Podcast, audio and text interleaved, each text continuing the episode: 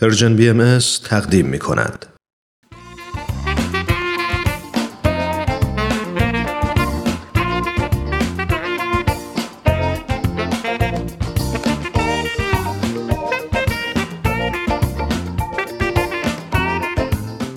دوستای عزیز وقتتون بخیر.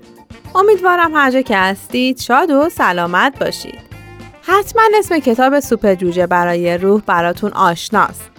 امروز داستان زیبایی از این کتاب به ترجمه علی اکبر راستگار محمودزاده براتون آماده کردیم.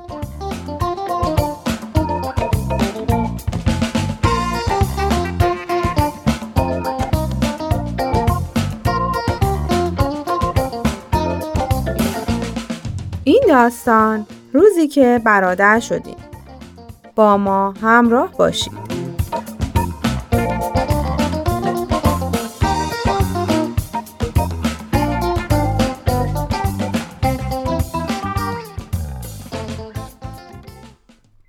ده سالم بود که پدرم از دست دادم. مادرم برای تقویت بنیه و پرورش اخلاق مردونه منو به مدرسه میلتون هرشی تو ایالت پنسیلوانیا فرستاد. همینطور که ماشین داشت کم کم به مدرسه نزدیک می‌شد، استرسم بیشتر می‌شد. چند بار به خودم گفتم شجاع باش پسر. حالا که پدرت مرده حداقل سعی کن همونی بشی که ازت انتظار دارن.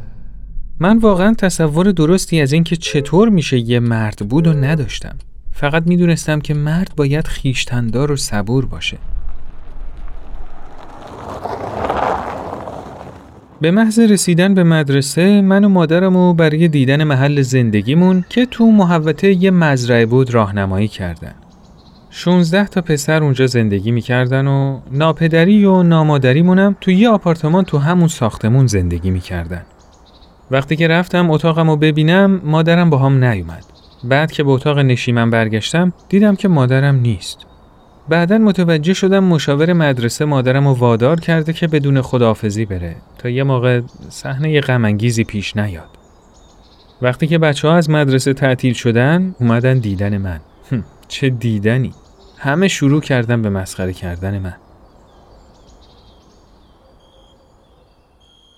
بعد از خوردن شام یه کتاب برداشتم و مشغول مطالعه شدم که هم جیم رشته افکارم رو پاره کرد. اگه نمی‌خوای مسخره این اون بشی بهتره یه چیزایی رو بدونی. یکی از اینا شاید یه روز ازت بخواد یه سطح پر از بخار یا یه آچار چپگرد براش بیاری. هر از گاهی هم مسواکت گم میشه. راستی بهتره همیشه هوای عینکتو داشته باشی. از هشداری که دادی ممنونم. در ضمن اگه نمی‌خوایم مثل ضعیفا باد رفتار کنن احتمالا همین روزا مجبور شی با یکی از اونا دست به یقه شی.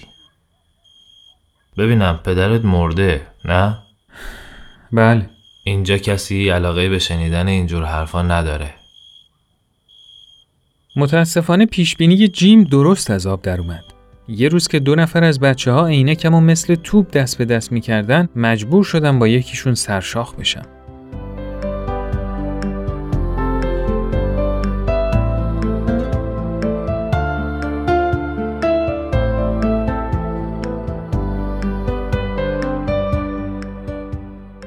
آقا و خانم کارنی اواخر پاییز همون سال ناپدری و نامادری جدیدمون شدن و تا حدی هم به قول معروف افسارمون رو شل کردن. چیزی از این افسار گسیختگی نگذشته بود که حتی بعضیا خیلی بیادبانه با اونا صحبت می‌کردن. آقای کارنی پیشنهاد کرد یه روز یه جلسه بذاریم و بشینیم با هم در رابطه با این مشکل صحبت کنیم. به نظر من اونا دشمن ما که نبودن. اونا کفیل پدر و مادرمون بودن خالصانه هم داشتن از ما محافظت می‌کردن. من تو جلسه به بچه ها گفتم ببینید بچه ها انصاف داشته باشید دیگه. با همه این حرفا آقا و خانم کارنی بیش از حد خوبن. بعضی از شما دیگه واقعا شورش رو در آوردین. از خوبی اونا دارین سوء استفاده می‌کنین. تو یه چشم هم زدن همه با هم بد شدن. آقا و خانم کارنی هم چون حدس می زدن ممکنه برام اتفاقی بیفته برای نجات من از دست بچه ها عصر همون روز منو بردن استراحتگاه آخر هفتهشون. وقتی که برگشتم مدرسه جیمی به هم اختار داد. همه بچه ها فکر می‌کنن تو با دمجون دور قابچین آقا و خانم کارنی شدی. اونا بد جوری از دست عصبانی بد وضعی بود چند ماه وقت گذاشته بودم تا نظر بچه ها رو جلب کنم در عرض یه دقیقه وجه از دست دادم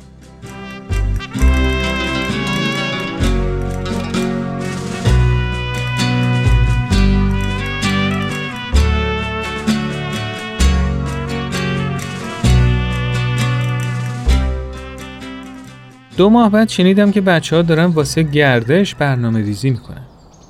بچه ها به نظرم بریم مرداب. ما میگم بریم پناهگاه. ببینم چرا همینجوری پرسه نزنیم تا ببینیم سر از کجا در میاریم. بهتر نیست؟ آره من موافقم. سلام منم موافقم. کی تو رو دعوت کرد؟ بادم جون دور قابچی لطفا با من اینجوری حرف نزن. چشم آقای چارچش اینجوری خوبه؟ بی خیال بابا بچه ها بس کنید دیگه. من دارم میرم. هر کی میاد یالا. هر کی هم نمیاد خدافز لی و جیمی هم دنبالش راه افتادن. منم با دودلی بهشون ملحق شدم. رفتیم تا به یه مزرعه ذرت رسیدیم. لی پیشنهاد داد که بریم تو. همه خیلی سریع رفتیم تو مزرعه. تقریبا یه سی ردیفی از کاشته های مزرعه رد شده بودیم که همونجا دیگه رو زمین نشستیم. بعد از چند لحظه پرسیدم ببینم پناهگاهتون همینجاست؟ یه چی تو همین مایه ها بعد از چند لحظه فهمیدم که یه چیز به خصوصی تو این مزرعه هست که یه تحولی تو رفتار بچه ها ایجاد می‌کنه. اینجا انگار یه چیزی بود که عوامل بروز احساسات تند و خشونت های ظاهری بچه های سرسخت و سرکوب می‌کرد. بعد از چند لحظه بروس اولین کسی بود که شروع به صحبت کرد. بابام یه فروشنده بود. یه روز یه کامیون از چراغ قرمز رد شد و زد به ماشین اون. متاسفانه بابام جا در جا مرد. من تو مدرسه بودم. مادرم زنگ زد مدرسه و گفت که برم خونه. حدس می زدم که یه اتفاق بدی افتاده باشه. ولی فکرشم نمی کردم که همچین اتفاقی افتاده باشه. بابای منم سکته کرد. درست و حسابی نشناخته بودمش. آخه چهار سالم بود که مرد. بابام یه نجار بود. یه تابستون برام یه واگن باری درست کرد. منو چند بار سیرک برد.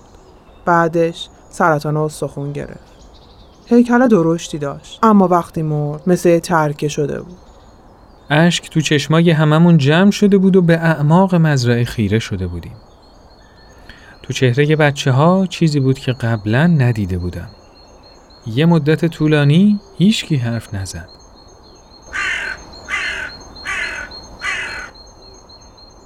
ببینم تو چیزی درباره پدرت نگفتی؟ پدر من دیابت داشت. به خاطر همین متاسفانه کلیاش از کار افتاد و باعث شد که از دنیا بره. بعد از صحبت درباره پدرامون راه برای موضوعای دیگه که سنگینی کمتری داشتن باز شد. وقت زیادی نگذشته بود که همه دیگه به حال و هوای اولمون برگشتیم.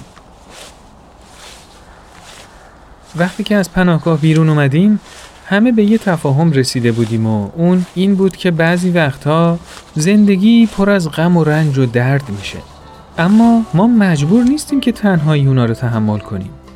همگی متوجه شدیم ما نه تنها تو از دست دادن پدرامون با هم وجه مشترک داریم بلکه برای خلاص شدن از ناراحتی اون به همدیگه نیاز داریم.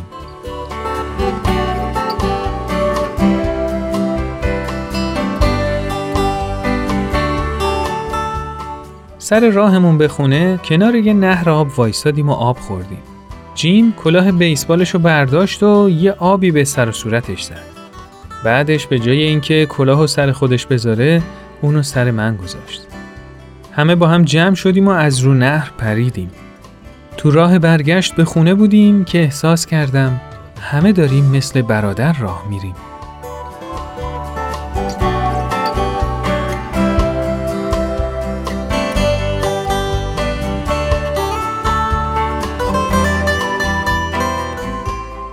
خب دوستای عزیز این قسمت از برنامهمون به پایان رسید.